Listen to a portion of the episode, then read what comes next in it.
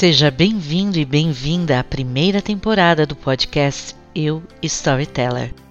Eu sou Helenice Schiavon e neste episódio você vai entender por que o storytelling é uma tecnologia social que vai muito além do que se costuma dizer dela por aí, que ela é apenas uma ferramenta de persuasão, negociação e vendas.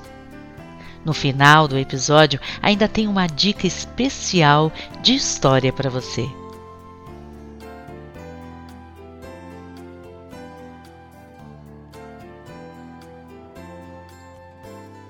Ontem eu vivi um dia especial. De verdade, não que outros não o tenham sido antes deste, mas é que o dia a dia faz a gente seguir a vida de um jeito muito distraído, desatento do olhar, dos ouvidos, das coisas do coração. Na real, com o tempo, a gente se incapacita das pequenezas que fazem bem, por escolha e urgência. E porque, é claro, viver é uma coisa acelerada. Acho até que ontem era para ser um desses dias de sentidos desatentos, velozes e perdidos, pois foi só no final da tarde que a minha alma se acendeu. Aconteceu assim.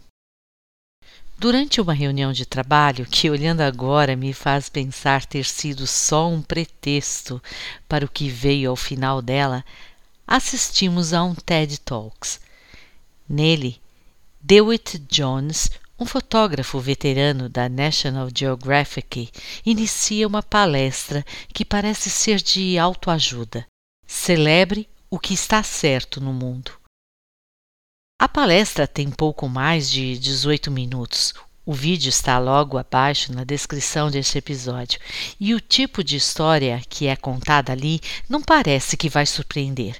O palestrante narra sua história como fotógrafo da revista suas experiências de vida, alguns dos erros e insights que teve no exercício da profissão, sempre alternando sua história com muitas fotos autorais, ressaltando o quanto é importante a gente estar atento aos sinais do mundo.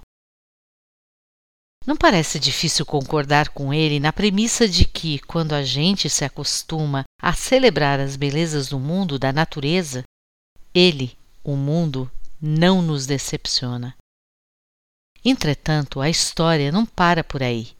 Aquela não era, como ele mesmo se ocupava em dizer, uma história de Poliana. Para quem não sabe, Poliana é uma personagem que sempre faz o jogo de contente.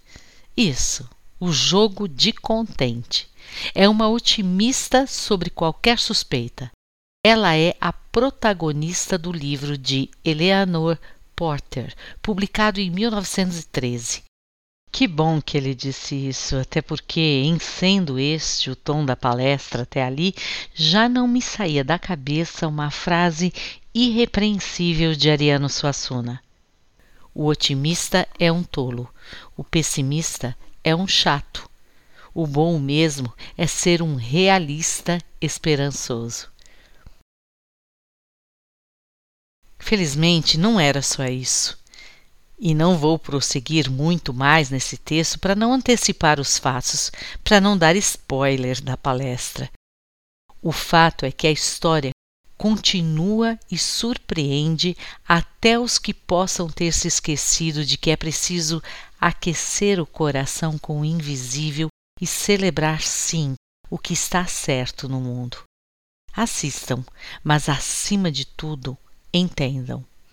Diferentemente do que se lê em muitos e muitos livros de storytelling, de que há cinco tipos diferentes de histórias, as que encantam, explicam, ensinam, motivam e movem, e que você precisa aprendê-los, todos esses cinco tipos, para engajar seus clientes e leitores, Diferentemente do que se diz por aí, o storytelling não é uma ferramenta, uma estratégia que você precisa aprender a usar se quiser ter sucesso, por exemplo, na venda de um produto ou de uma ideia. Em resumo, o storytelling não pode ser resumido a uma ferramenta de persuasão negociação e venda. O storytelling é mais do que isso. É uma tecnologia social que originalmente pertence às narrativas de vida, de memória, de experiência. Por este motivo, storytelling não é algo que está fora da gente. Ele faz parte do nosso DNA. Somos narradores desde o choro do nascimento até o suspiro da morte. E essa citação eu tirei do livro da Denise Schettini. Por esse motivo, uma mesma história, aquela que não nos sai da cabeça, pode congregar, consagrar todos os cinco tipos de história de uma vez só. Prova disso é que, se eu não tivesse insistido em chegar ao terceiro ato dessa palestra, talvez o dia de ontem nem tivesse sido tão especial. Grande atenção deve ser dada à organização das nossas ideias e, sobretudo, ao que pretendemos com elas. As fórmulas nem sempre ajudam. Neste nosso caso, o do storytelling, vale mais entender que esta tecnologia está disponível para todos nós e que é ancestral. Também é bom não esquecer que histórias podem servir de exemplo, mesmo que não contem apenas os nossos sucessos. E por quê? Porque há perigos em contar histórias únicas. Porque, afinal, nossa Poliana merece viver histórias mais completas, sem ser tola nem chata.